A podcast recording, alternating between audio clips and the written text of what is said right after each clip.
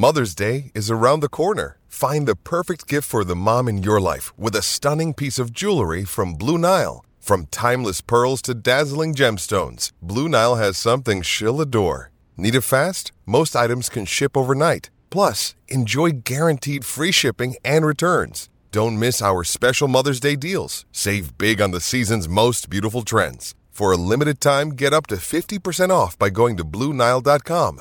That's Bluenile.com. Judy was boring. Hello. Then Judy discovered ChumbaCasino.com. It's my little escape. Now Judy's the life of the party. Oh, baby, Mama's bringing home the bacon. Whoa, take it easy, Judy. The Chumba life is for everybody. So go to ChumbaCasino.com and play over 100 casino style games. Join today and play for free for your chance to redeem some serious prizes. ChumbaCasino.com. No purchase necessary. Void where prohibited by law. 18 plus terms and conditions apply. See website for details. Hello, it is Ryan, and I was on a flight the other day playing one of my favorite social spin slot games on chumbacasino.com. I looked over the person sitting next to me, and you know what they were doing? They were also playing Chumba Casino. Coincidence? I think not. Everybody's loving having fun with it. Chumba Casino is home to hundreds of casino style games that you can play for free anytime, anywhere, even at 30,000 feet. So sign up now at chumbacasino.com to claim your free welcome bonus. That's chumbacasino.com and live the Chumba life. No purchase necessary. VGW. Void were prohibited by law. See terms and conditions. 18 plus.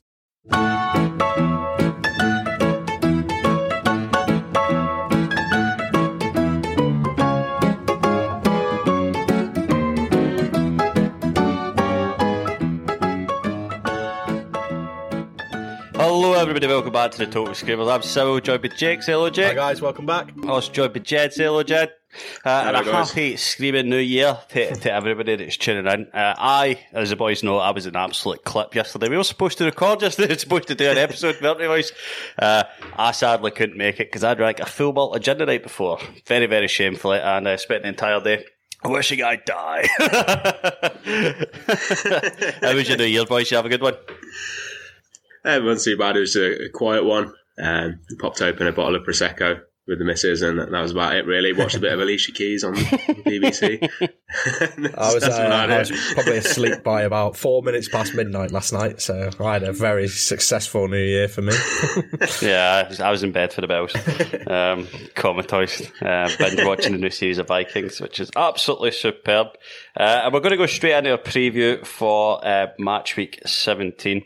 Um, providing that the majority of these games do go do go ahead, hopefully. Um, Everton West Ham is is one we've got later on today. What do we think of that one, boys? I think Everton will sense an opportunity to to gain another three points here. Um, I think they're at home. They've had a little bit of a rest because the last game didn't go ahead. Um, West Ham are a, a decent enough side to, to give them problems, but I think Everton probably too strong here. Um, they'll be looking at bringing back the, the big names, yeah, like you know Calvert Lewin, Richarlison, um, Rodriguez, etc. Bringing back into the side, and and I think they'll find it quite like a routine routine victory. To be yeah, I think it's it's it definitely helps Everton that they had their extra break. Obviously, we know that this is a really busy period of football, and to have an extra couple of days off does make a difference. Um, David Moyes is obviously going to be looking for his, his first win at Goodison Park since he left Everton. Still not actually won since he's gone back. Um, so I think it I think it could be quite a, a good game. Um, not not the worst way to start New Year, um, but I, I do think Everton will be too strong for West Ham. Actually, one I'm looking forward to. I think. Um, in terms of the result, I think yeah, I think like you said, boys, I think the, the extra time off for Everton will be a, a big factor um, on on this result. I mean, personally, I think yeah, Everton's going to be too strong, but like Moisey, you know, maybe maybe West Ham carry over a bit of momentum and actually come into this match, and obviously Moyes will want his first win at Goodison, like you said, Jake. Uh, although player for player. I think you just it's, Everton's a better squad. It's a better first eleven. They're, they're, stronger in, in almost probably almost pos, every position in the pitch. Maybe Soucek is a player I really really like, and you know he could pop up with a goal at any any time against any opposition. Uh, just due to his like sheer height, I really think he could go on and play for for a you know a, a top six side. What do you think, boys? I mean, he's not like the most technically gifted player you've ever seen in the Premier League, but in terms of getting the business done, you know, there's, he's he's a cracking player. Yeah, I, I agree. I think um, you could definitely see him getting a move to a bigger club or a club in, in the top six, as you say. I mean, he's, he's a classic sort of box to box midfielder, isn't he? And, and he's got a, a big aerial presence as well. So from set pieces, he's really dangerous.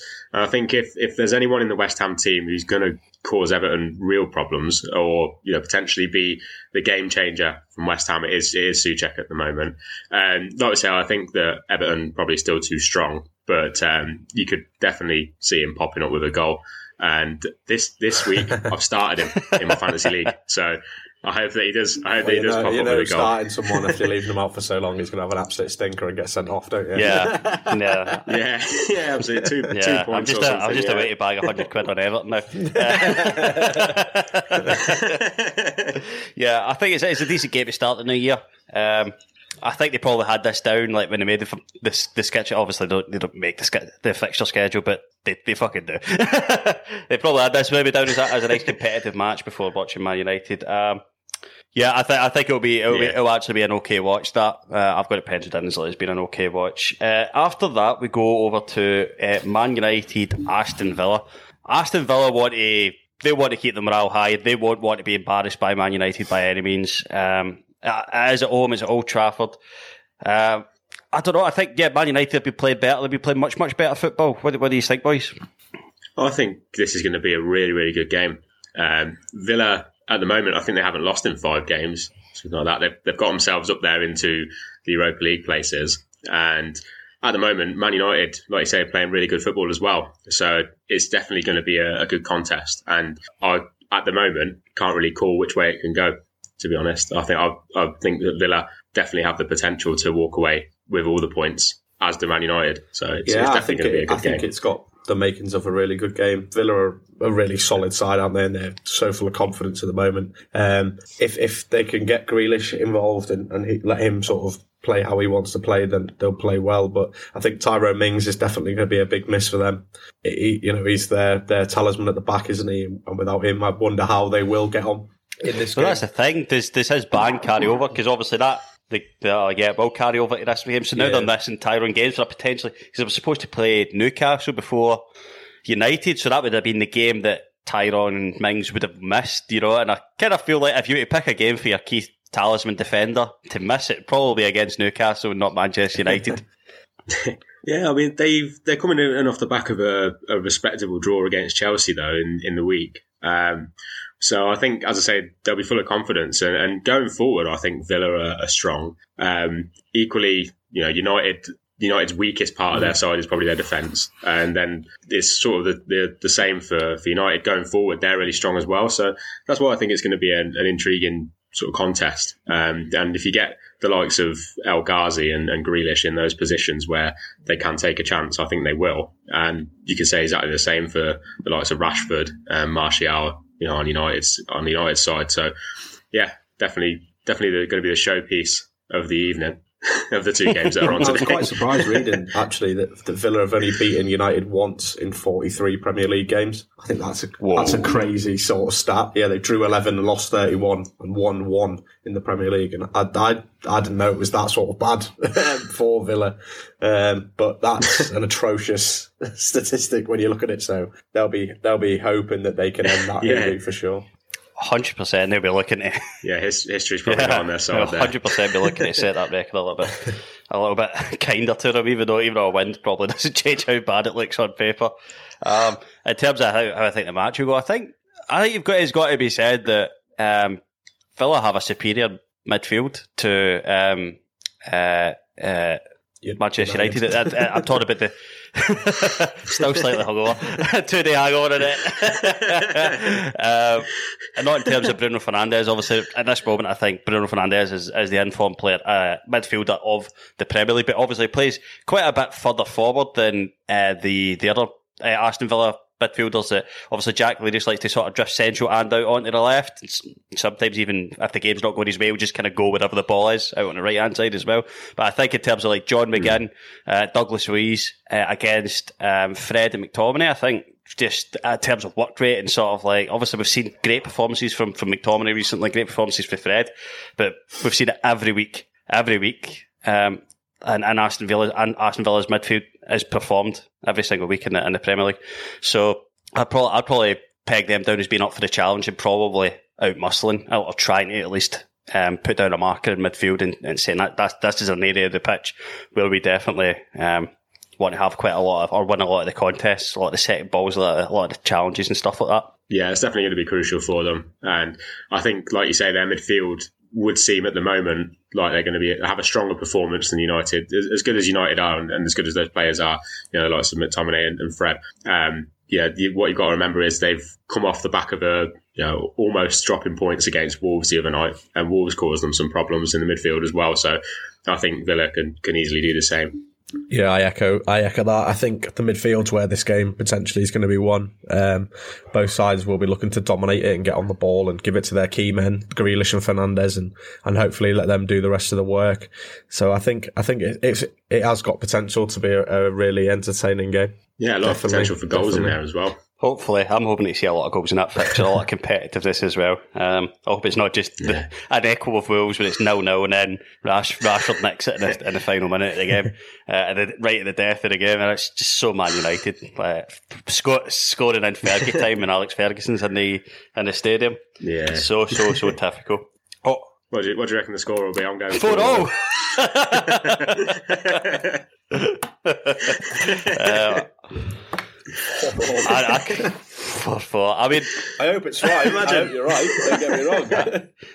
well, there's been announced four four on the screen, screamer, so it's going to be like no, no. Yeah. It's going to be hundred percent, hundred percent. I mean, no, no, no. Uh, for me, I probably can't call this game. If I was just to hazard a guess, and, and I would say it's a complete guess, I'll probably say Man United maybe edge it like three one. Mm. I was going to like it's competitive, but Man United have the, mm. the quality up front that probably changes it, and it'll probably look like um, Man United will be able to utilise counter attack in football in this in this game, just because I don't think they will win the battle in midfield, and I think a lot of it will be off the back of moving the ball quickly through the lines uh, and the channels to get by. Obviously, those physical players in the midfield of Aston Villa. Um, so yeah, I, am I'm, I'm actually unsure if Tyrone Mings is back for this game. I'm unsure. I need to I need to look it up, but I think depending on and what it is, I think that, that's a big game changer as well. Uh, but moving on to this is this is a good game. This is a yeah Spurs Leeds. This is is it like is it going to be echoes of like Bielsa versus Pep? it's like it's like a one it's a, it's a one all draw, but it's like the most interesting one all draw you ever seen in your life. I don't think that Spurs are going to underestimate Leeds for a second. Um, I think that Mourinho is going to try and sort of nullify their attack a little bit because Leeds, when they go forward, as we've already said before on, on previous shows, they they can beat anyone on their day. Um, they showed how clinical they can be against West Brom last time out as well. Um, so I think it's it's going to be a, a, very interesting game again. Um, but I, I, think potentially we could see this one finish as a draw just because Spurs aren't going to want to let uh, Leeds have too much of the ball going forward. They want to, they're going to try and keep things tight and and it'll be a, a Mourinho defensive performance, I think, from Spurs. So that's where I think it might be a bit of a, a less exciting game. Yeah, I think it's, for. it's it's inter- It's definitely one of those ones where you look at the two managers and, and you you think, yeah, this is going to be entertaining. The way Leeds have been playing this season, they're always entertainment. They're the ones that everyone wants to watch. And Tottenham at times as well have been really entertaining themselves. You know, quite a free flowing scoring side. They've sort of dropped off from that recently got into a bit more of like a Mourinho type of team, like I'd say. Um, I, yeah, I, again, I think this is quite a hard game to call because, you know, like we've said on previous pods, it, it depends on what Leeds turn up. if it's one that can put away their chances, then it's going to be very, very entertaining. But if it's the Leeds that it's just fragile at the back and, and allows Tottenham to, to get the ball and, and attack them, then I, it will still be entertaining, but I think I think Tottenham probably just have a bit too much for Leeds um, in terms of experience in the Premier League. I just think that Jose Mourinho is one of those managers that he'll kind of relish this challenge, mm-hmm.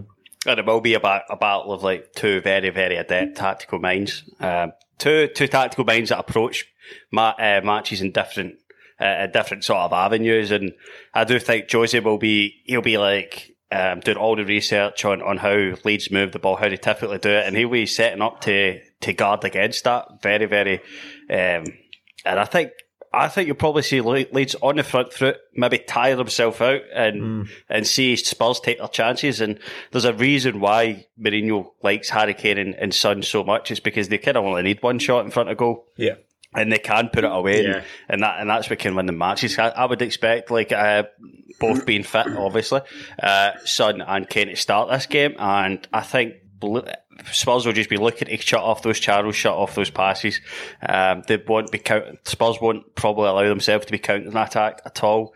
Um, and I think we'll probably see them probably doing a similar job as, as they did against City, where it's just kind of like Harry Kane does a performance where he just kind of holds up the ball and and it just seems like there's no way in for Leeds, but Spurs when they get the ball they can just break and, and it can be over and you know they can if you look at their counter attacking Yeah. goals and how quickly they move it from, from front to back, they're probably the quickest team at moving the ball from front to back uh, and uh, getting it in a, in a goal at the other, get it inside the goals at the other end. I mean, yeah, Son, Kane, I reckon if both of them fit and I think Leeds may just find themselves playing right into Spurs' hands.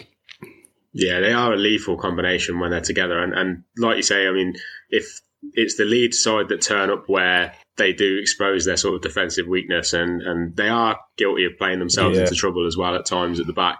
If it's that side that show up and, you know, the ball was dropping to Harry Kane, for example, in a, a goal scoring uh, position, it, there's only really going to be one outcome. Um, so I think that they're going to have to work hard to make sure that doesn't happen. But I, I would agree with what you said, Simo, in that it's probably going to be, you know, Leeds tiring themselves out potentially, and Spurs then taking the opportunity. And you know, everybody's saying, "Well played, Mourinho." At the end of the the end of the game, really. Uh, but I think at the moment for Tottenham, this is a big game because they've been in a little bit of a slump in that they've not been winning games. They haven't really been been playing brilliantly going forward. Um, so it is it's definitely going to be a big game for them, and, and hopefully, you know, they'll be they'll be fired up and and give us a good a good game. Yeah, I think um, uh, we- we may be saying like uh, the, the pundits giving it a bit of a, you know, saying the usual Mourinho man masterclass, and then somebody else will say, "Oh, but it's boring football, so it doesn't count." And yeah, we'll probably see echoes of that if that Yeah. happens. if, oh, if Leeds are ruthless and when they do get in front of goal, which they will, because uh, Mourinho will probably prepare for that, and they are lethal and ruthless and put away their chances. Yeah, I think they can walk away with the three points here. Um, definitely. Uh, the next game is probably one that's been sent as a gift to Roy Hodgson. he gets he gets to play Sheffield United at home, right? This is the chance for him to turn around his form. But Chris Wilder will be like, "Oh, the This is a gift." Sp- Palace, are, yeah. Yeah. this is a gift as well." So yeah, this is their gift. um, yeah. I think I think that Palace pile on the misery. Yeah. I do. I think I, think- Palace actually get the result here. What do you think, boys? Um, I don't know. I, don't know whether it's going to be a, a walkover from Palace. I think probably they will they will win the game, but I'd say it's probably going to be one 0 or something like that. Um, Sheffield United, you know, for all their flaws this season, they have in the last couple of games or so been showing patches of a sort of the, the kind of fighting spirit that you need to to get results. Um, it's just that they're not clinical enough when they're like carving out these chances for themselves. So I think we're probably going to see the same again from them. They'll have patches throughout the game where they do string a few passes together, they get themselves in good positions, uh, but they're not going to take the chances, and and they'll be punished by Palace for that because Palace have got you know the likes of Zaha in, in the side who you know can can run the game on their day. So um, I think it's probably going to be a like a one 0 nothing special about the game really, just an average sort of Premier League Yeah, it's, Saturday it's, fixture. um, it's a game that I think both sides will be looking at and going, we can get a win here. Um, Sheffield United have got a lot going wrong and they've got a lot of like history that they could make in a bad way. You know, they could go 20 league games without a win. Uh, and then this one, the third team in the top flight. Well, this is already a fact. They're only the third team in top flight history to remain winless at the turn of the year, and that's the first time for them in 118 years. Dear me. So you know that's they've, there's some statistics for Palace uh, for Sheffield United that they want to get rid of, and they want to get that first win. But I think Palace will have too much for them. I agree. I agree with you both. I think Palace will have too much for them, but I can't see it being a whitewash. I'm gonna yeah two 0 one 0 something like that. I can't see for Sheffield United's misery ending here. Chris Chris Wilder has to win this game. Has to.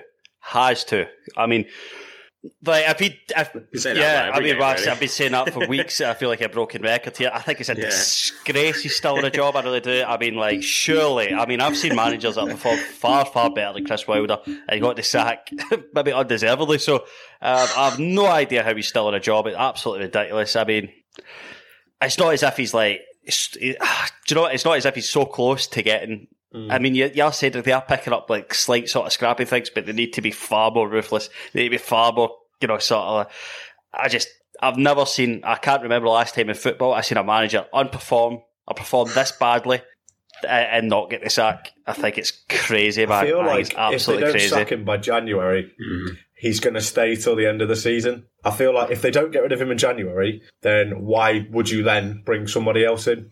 At that point, it, it, it's all over. Yeah, and any time after any time after January, it's going to be too little, too Yeah, late. no isn't it, manager's really? gonna take the job. because whoever comes in is Yeah. not going to have enough time to be able not. to to turn things around. Really, especially given the position they're in and how many results they would need to get. I mean, you could have a new manager bounce, but like nobody has a new manager unbeaten run of like ten games or something ridiculous like that, do they? So Not with this squad. um, yeah, he's he's on like you would think that he'd be on like the thinnest of thin ice at this point. It looks like he's one of the most, most uh, Yeah, secure jobs in the league.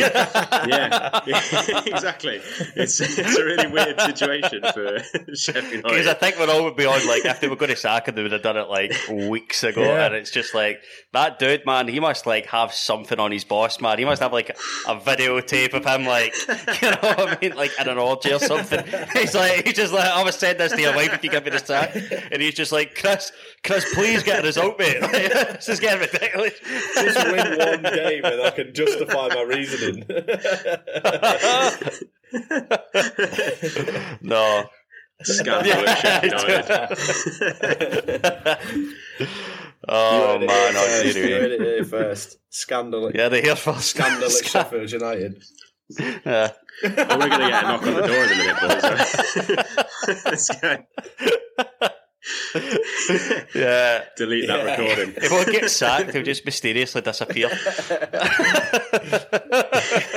Along with us. Along with the, o- the only podcast to unravel the mystery. Um, oh, man. Oh, we're all going to die. Uh, moving on to Brighton Wolves.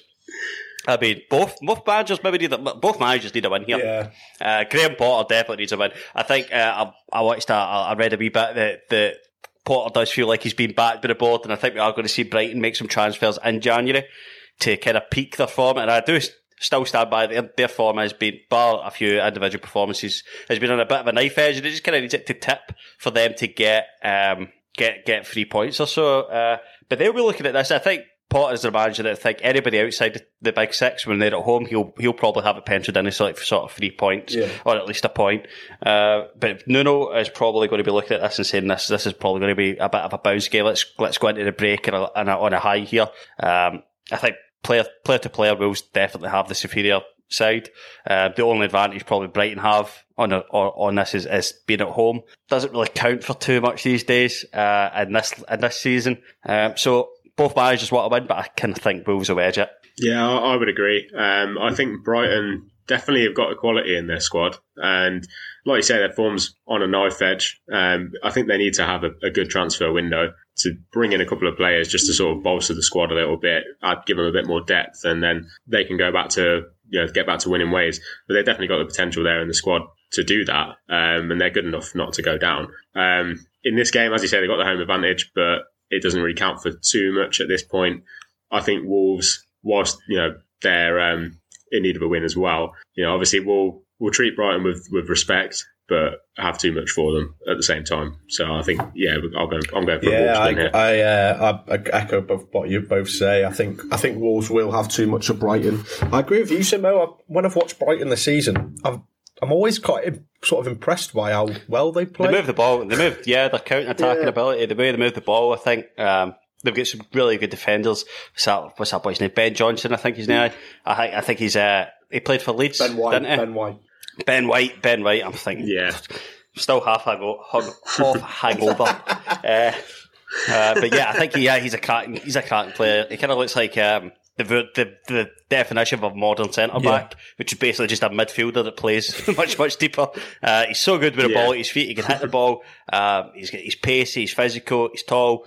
You know, he, he has the makings of a. There's a reason why Marcelo Bielsa wanted him to stay at Leeds. Yeah. There's, there's definitely a reason for that. And I think he is very, very good uh, at picking the players he does want to fit his system. So if he could fit a Bielsa system, that generally means that he's going to be quite physically fit, quite physically strong, and really good with the ball at his feet, as most Bielsa players um, are. Uh, other standout players in the Brighton squad, I think, um, Adam Lallana, when he plays, I think he does does do a good job. Uh, Grossman, I think it's good. Tariq Lamptey Um, for me. He's the one. Grossman, just gross, isn't it? Grossman, Yeah. uh, Ty- and uh, Tariq Lam- Lamptey, I think, is a standout. Who's a Absolutely. Oh, really, really, really top prospect. He's so physically fast, but He's out. that only gets you so far in the Premier He's League. not, he's Uh, not in this game either, which is a shame because he's such an he's Ah. an outlet for them, isn't he? And uh, I f- He's so good. Yeah, as a as a you know a wing back, he does Mm-hmm. really well going forward, doesn't he? I think I like Adam Webster as well at the back as, as centre half. He's, Mm. he's big and strong, solid centre back, uh, very good in the air. So I mean, this is this is what I mean when I say I think they're they're good enough not to go down. The Yeah. quality's there. Um, I think what they're lacking at the minute is just you know the bit of luck they need. They need to start getting some results on the board and potentially bring another centre forward in who's going to who's going to consistently score goals because you've got the likes of Maupay who's a good player and he can take chances but doesn't always do it. Um, Welbeck has his issues with Yeah. fitness and things like that, and feel- you know you can't rely on him. I feel like Maupay's So- just a bit too small to play through the middle. He's a bit too small to play directly through the middle. I think he's Essentially, I so much better, like out in the Possibly left. Yeah. Yeah, I think it looks- Yeah, I think I think ne- definitely needs to play as, as Yeah, part of he had- two rather than Uh, yeah, I being think the main yeah. man. Uh, either played as part of two. tour. Maybe even yeah. If he's, I was going to say like if he's out in the left, he probably have to do a lot more defensive duties, like uh, like Lamptey. But yeah, I, Mm. I think he just maybe a bit. I mean, that's probably just an old school thing to say, with not a whole lot behind it. That he's not big enough to play through the middle. Um, because he is so good with his feet and he can really strike the ball well. Uh, but I just feel like he's strongest when he's like on the edge of the, the, the box, just cutting inside and then putting it on put it on his right foot. Um, aye, but other than that, yeah, Brighton. I just think they have the, the players they have are probably too good to go down. yeah, Um, they've, uh, they've, they've been really unlucky, I think, as Yeah. well. Like they've played, like I say earlier, you know, when I watch them, I think these are a good side, but they're just they're a bit unlucky as well, aren't they? Really, they just don't Mm. seem to get the, the right sort of luck in the areas. Yeah, I think they'll, they'll like I say, I mean, they'll, they'll put in a good performance against the majority of teams, but other teams will have too much for them. Like like this game, we're saying Wolves are going to have too much for them. I think that's going to be the case where you're going to be looking at it and saying, oh, you know, you could make a case for Brighton, uh, you know, deserving a point from that game or something, but because they they aren't maybe clinical enough, um, or you know, the, the other team are just Yeah. in the end just are too strong that, that they won't get the result. Um, and I think that, like I say, that some of the talent that, that Wolves have got in their team will definitely cause problems for them. You know, uh, we spoke before about obviously the likes of Podence and, and Neto and Tre, uh, Traore and what they do in the team. Uh, I think that will just prove to be too strong for them. But yeah, it's going to be a case of looking back at it and going, yeah, Brighton essentially unlucky again. Um, but the quality is definitely there. back to the to the back three as well. Um, I think if they got a little bit a little bit Fredders um, with with with the back two um, or the or the back four even. Uh, I don't think like even though like Conor Coady I think is like a top Premier League pro centre back. I just think he's just, he's just so used to playing in a back three that. You know what I mean? He has Yeah. club captain. He plays like every minute, every game, like every season. Uh, so yeah, he definitely suits being in a back three. I think a lot of the squad are just happier um, in a in a back three uh, because obviously that suits counter attacking a lot more as well. Which they are. They are prime. They they are the counter attacking side in the Premier League because that's just Nuno's philosophy. Um, is being able to play without the ball and and and, being able to capitalise on opportunities through you know quality players. Uh, then we go to West Brom Arsenal, and I'm going to say Big Sam win. Oh, uh, do you really think that uh, that Big Sam's going to pull out pull one out the bag here? Um, I, I personally, I think Arsenal are going to win this game after the events of, of this week. Um, I think obviously West Brom will be hurting from the the pasting that they took from Leeds, and they were shocking. Um, absolutely brilliant own goal as well in that. game um, with the Sawyers passing it back from you know without looking for about twenty yards. That that sort of goal just doesn't happen anymore in the Premier League because teams play out so much. So that was fucking great to see. Um, I I think Arsenal looked pretty strong against Brighton. Um, I think their young talent had really good, you know, another good performance from the likes of Smith Rowe and, and Saka. I thought was brilliant. So I think we're going to see more of the same from them in this game. Um, and while you know, we all want to think Big Sam's going to you know shut up shop and, and get a result, I do think that Arsenal are going to go for it and and, and get. I'm the just win going off here the again. patterns, mate, because uh, it's Big Sam's first game in charge, he got pasted, then got something at Liverpool, and then obviously he's been beat by Leeds, Yeah. and now he's got another Big Six side, or we'll, we'll say in quotations, Big Six uh, side to play. Um, and I just think, yeah, the pattern says that he's going to get a point. a point, a point off. I mean, I could, I could, e- I could definitely see it happen as well. Um, you could definitely see them, you know, coming away with like a nil nil or a one all or something. But I personally, I just think that Arsenal are going to have too much for them, and I, I think it's mainly because of that that blend of, of youth and experience in the team.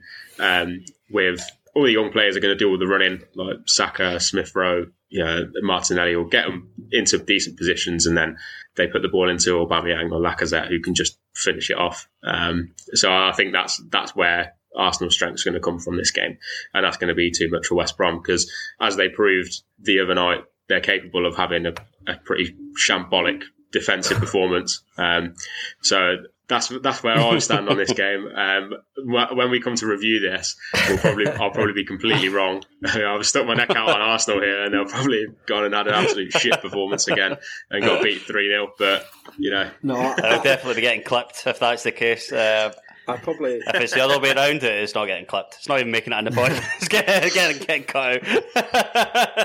as much as I'd, I'd like to agree with Simo um, and and say that Big Sam's going to do a job, I'm got I've got to agree with Jed. I think Arsenal have have possibly turned the corner now. Um, you know, they've their young players are playing well. They look hungry. They they want to get on the ball. and They want to they want to win. You can see that. Um, Le- West Brom were absolutely dreadful, weren't they, against Leeds? And it was, it was Absolutely diabolical to watch. I watched the game and I, I it was crazy.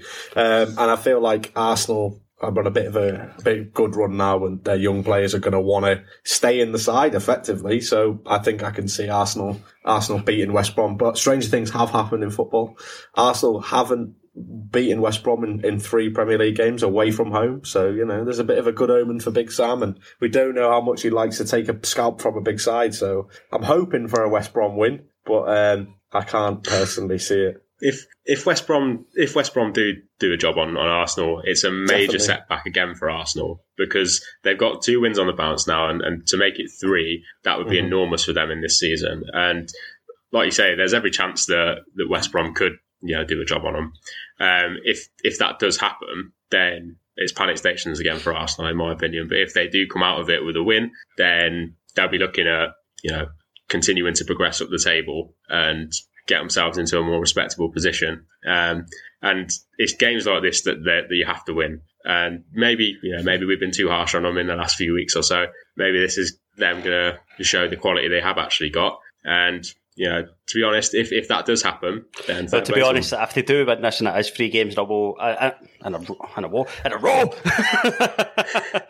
so bad today. Uh, I will consider this a, a, a corner turned for Arsenal um, because then it'll be it'll be consistent results that match, you know, fairly decent, a little still disjointed performances for me, but I still think they kind of look lacking in a little uh, in a few areas.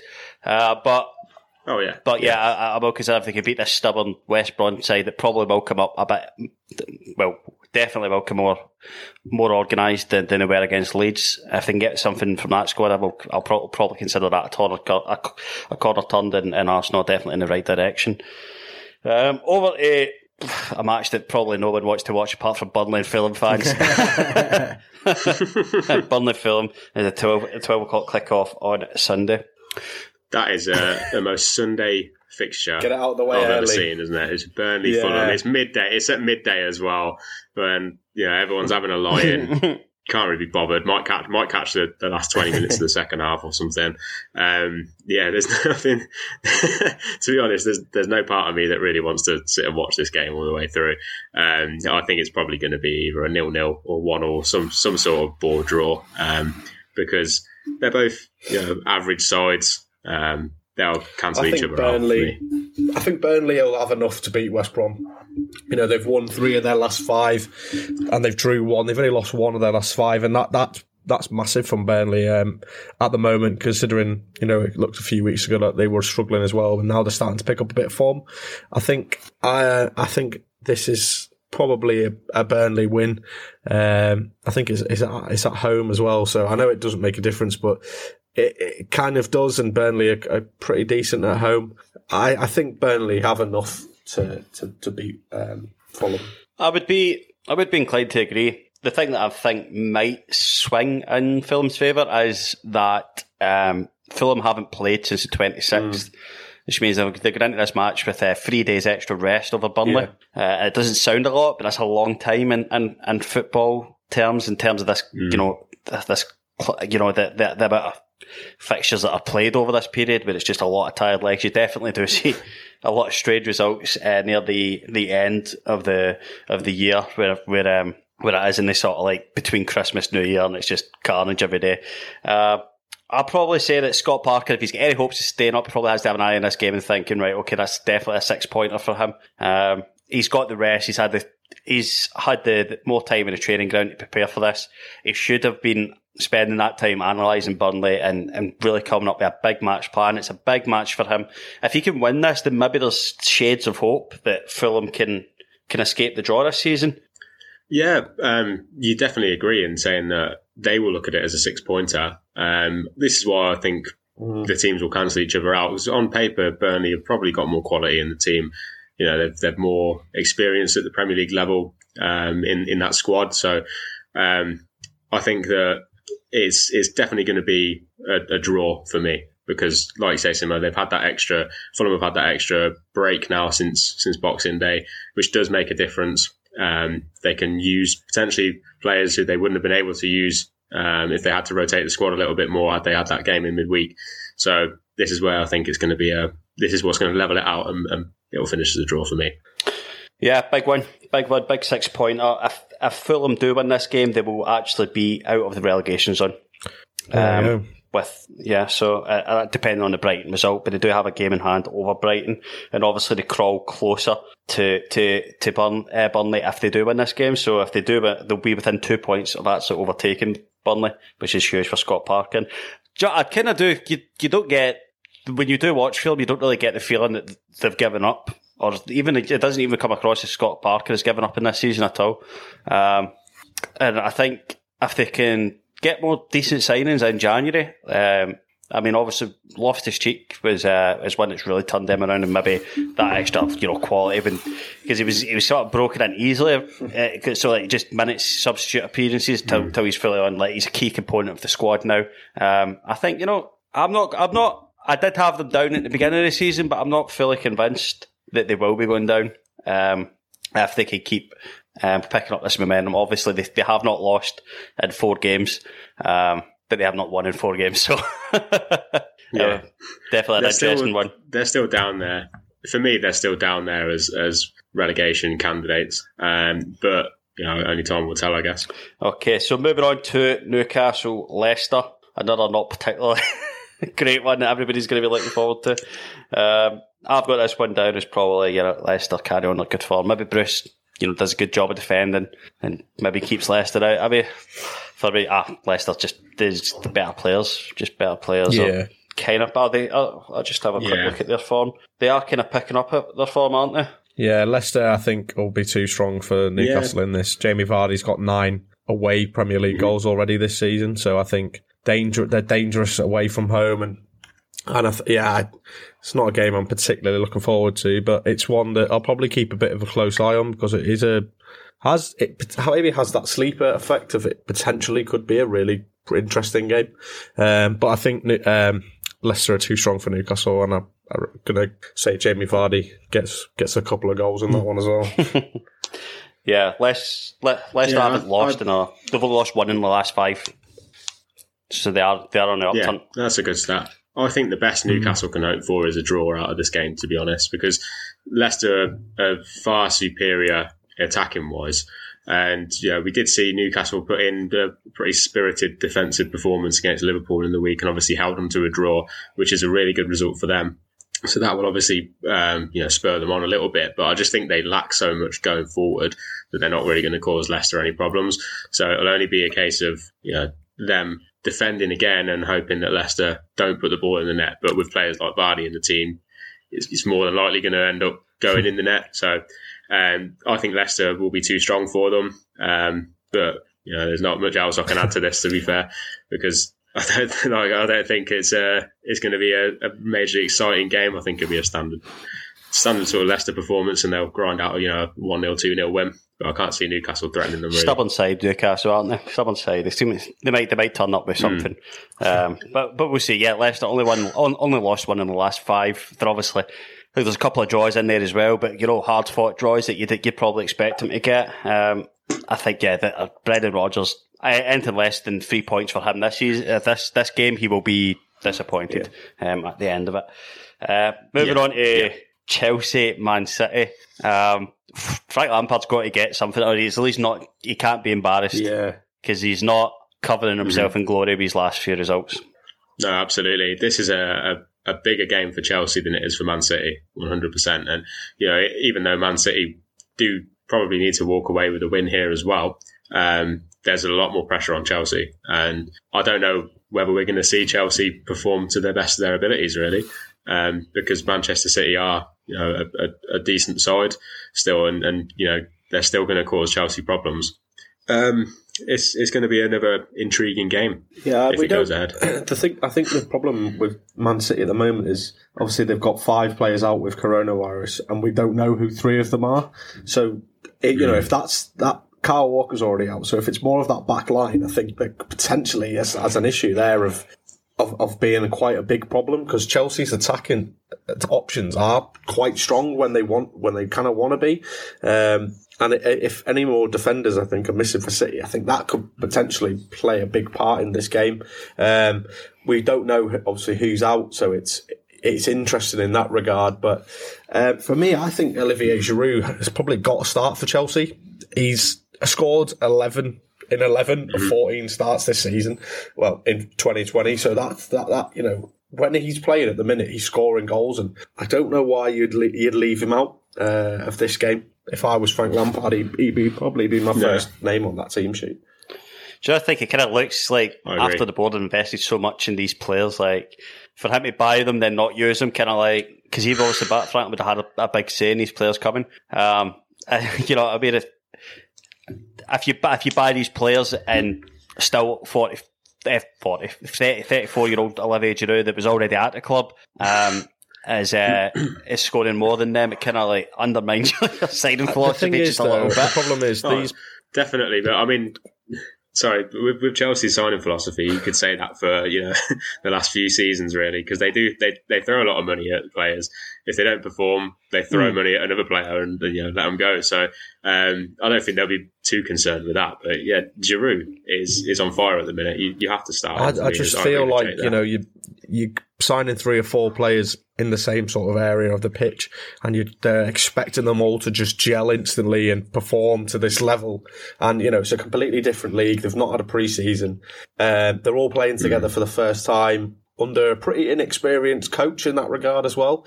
So I get what you're saying about you know you've got to start them, but at the same time, if they're not performing, you know you're going to drop them. They've you're going to yeah, drop them. That, that's the thing. He's got to find that balance, who's coming in and scoring goals regularly. Mm. So you've got to start him.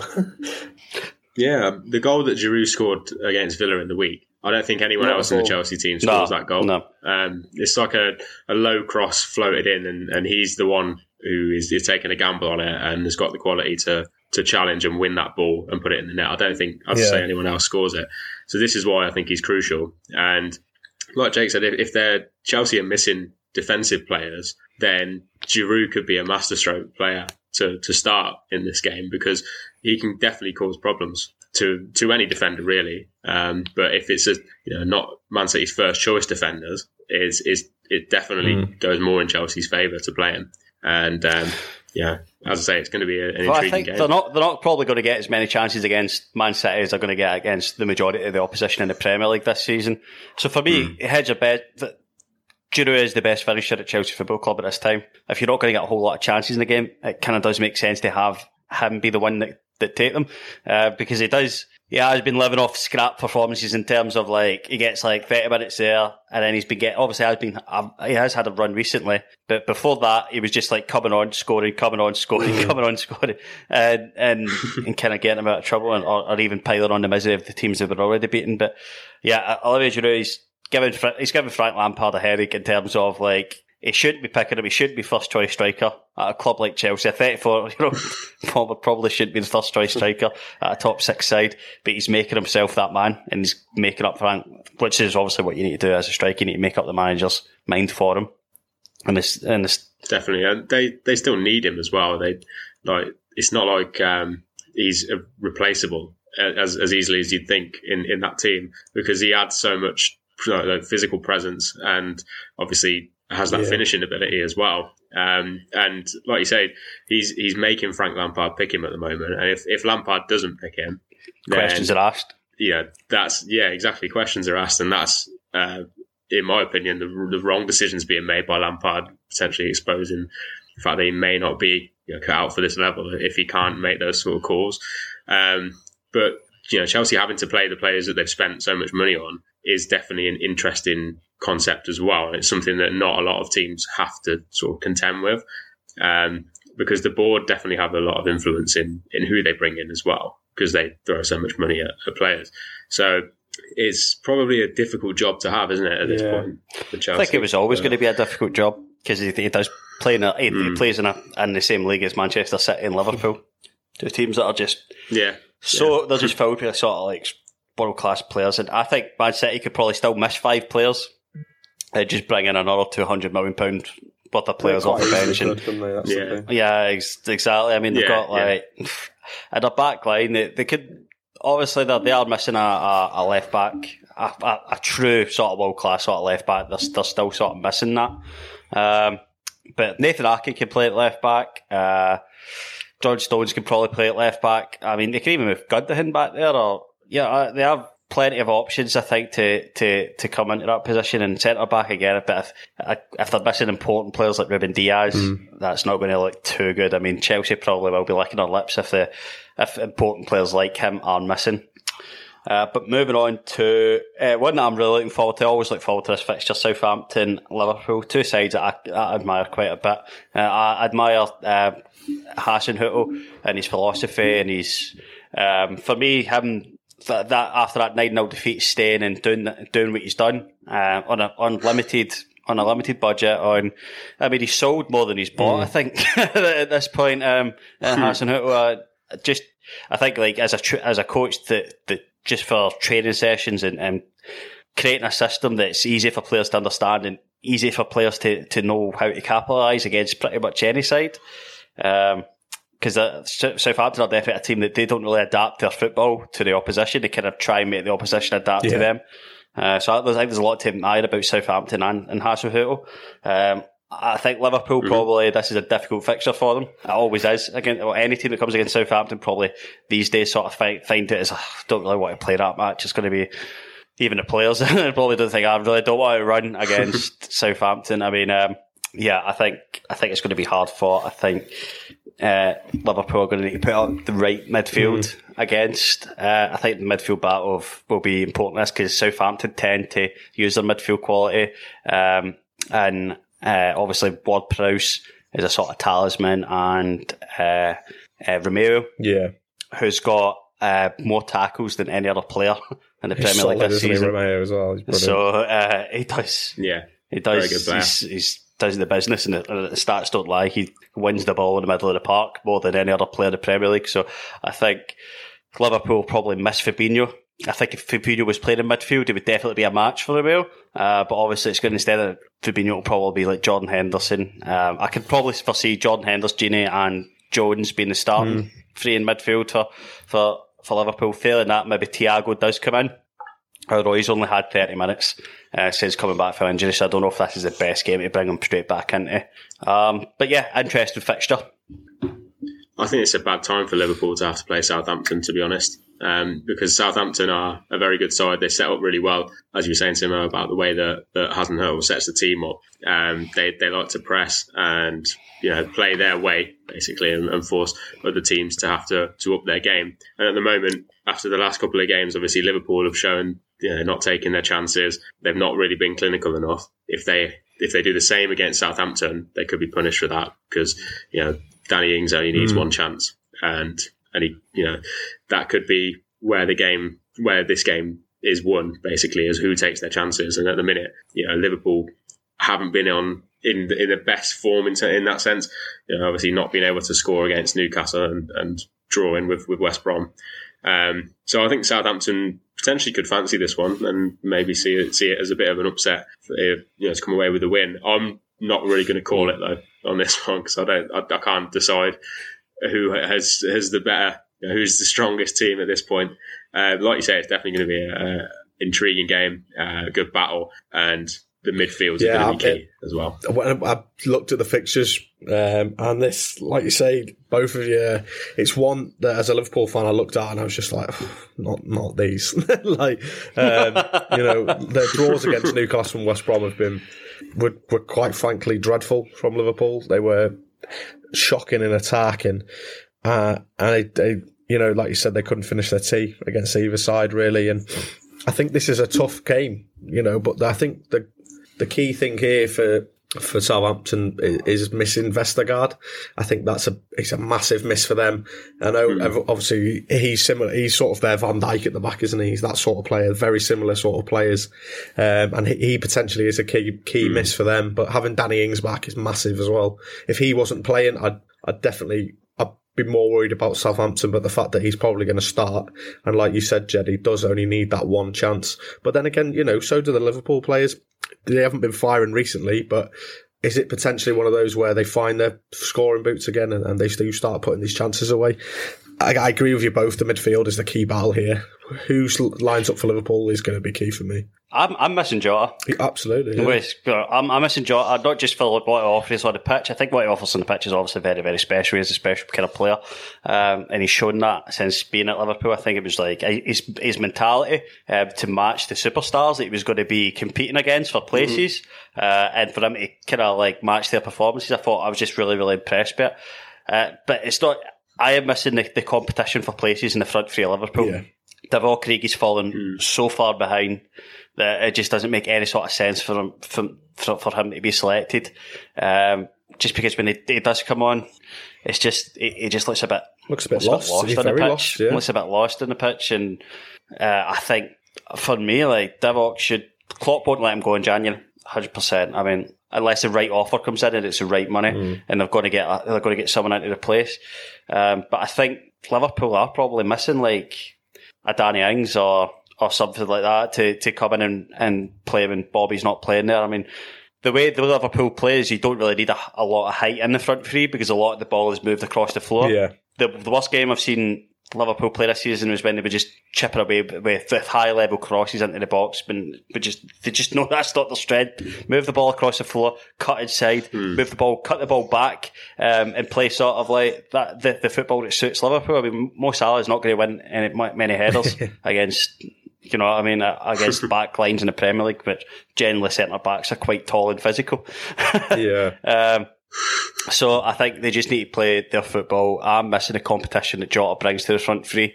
Uh, but we'll, but we'll see. I do think Liverpool probably do a good for due a good I performance. So- agree, and, and having Thiago back is massive as well. You know, get- he was he played against he come on off the bench against Newcastle, and you've seen the difference he made straight away. You know, he, he's always looking for the ball, and for me, he's one of the the few players in the Premier League that could probably play any pass that he wants to play.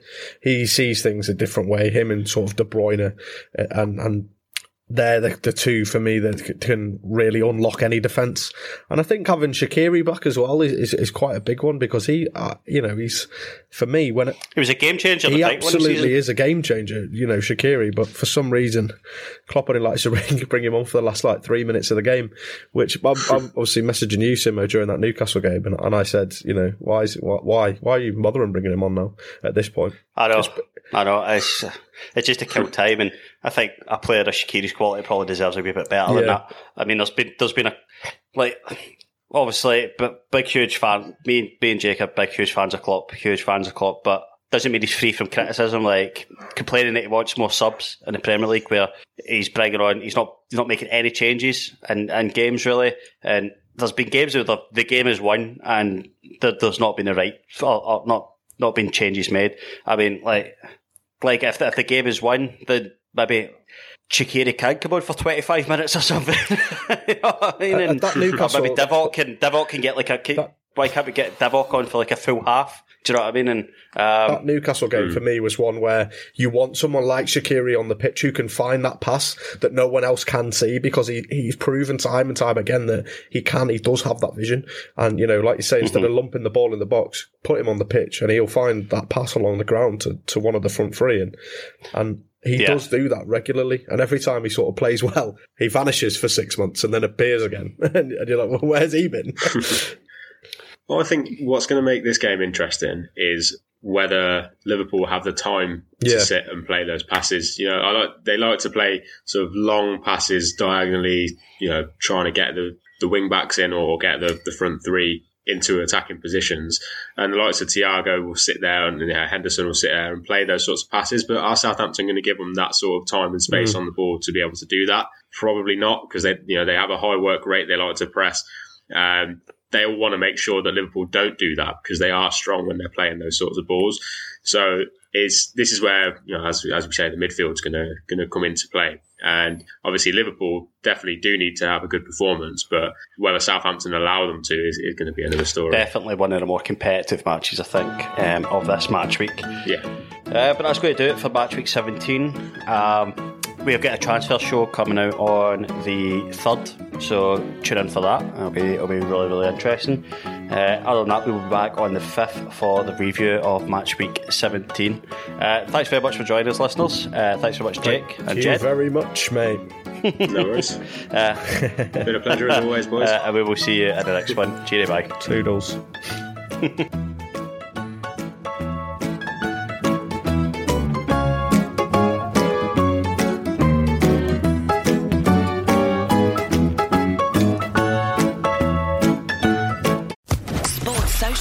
Podcast Network.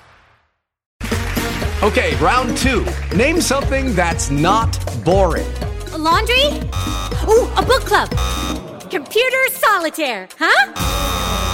Ah, sorry, we were looking for Chumba Casino. That's right. ChumbaCasino.com has over 100 casino style games. Join today and play for free for your chance to redeem some serious prizes. ChumbaCasino.com. No purchase necessary. Void where prohibited by law. 18 plus terms and conditions apply. See website for details. Hello, it is Ryan, and we could all use an extra bright spot in our day, couldn't we? Just to make up for things like sitting in traffic, doing the dishes, counting your steps, you know, all the mundane stuff. That is why I'm such a big fan of Chumba Casino. Chumba Casino has all your favorite social casino style games that you can play for free anytime, anywhere with daily bonuses. That should brighten your day a little. Actually, a lot. So sign up now at chumbacasino.com. That's chumbacasino.com. No purchase necessary. Group. Void where prohibited by law. See terms and conditions. 18 plus.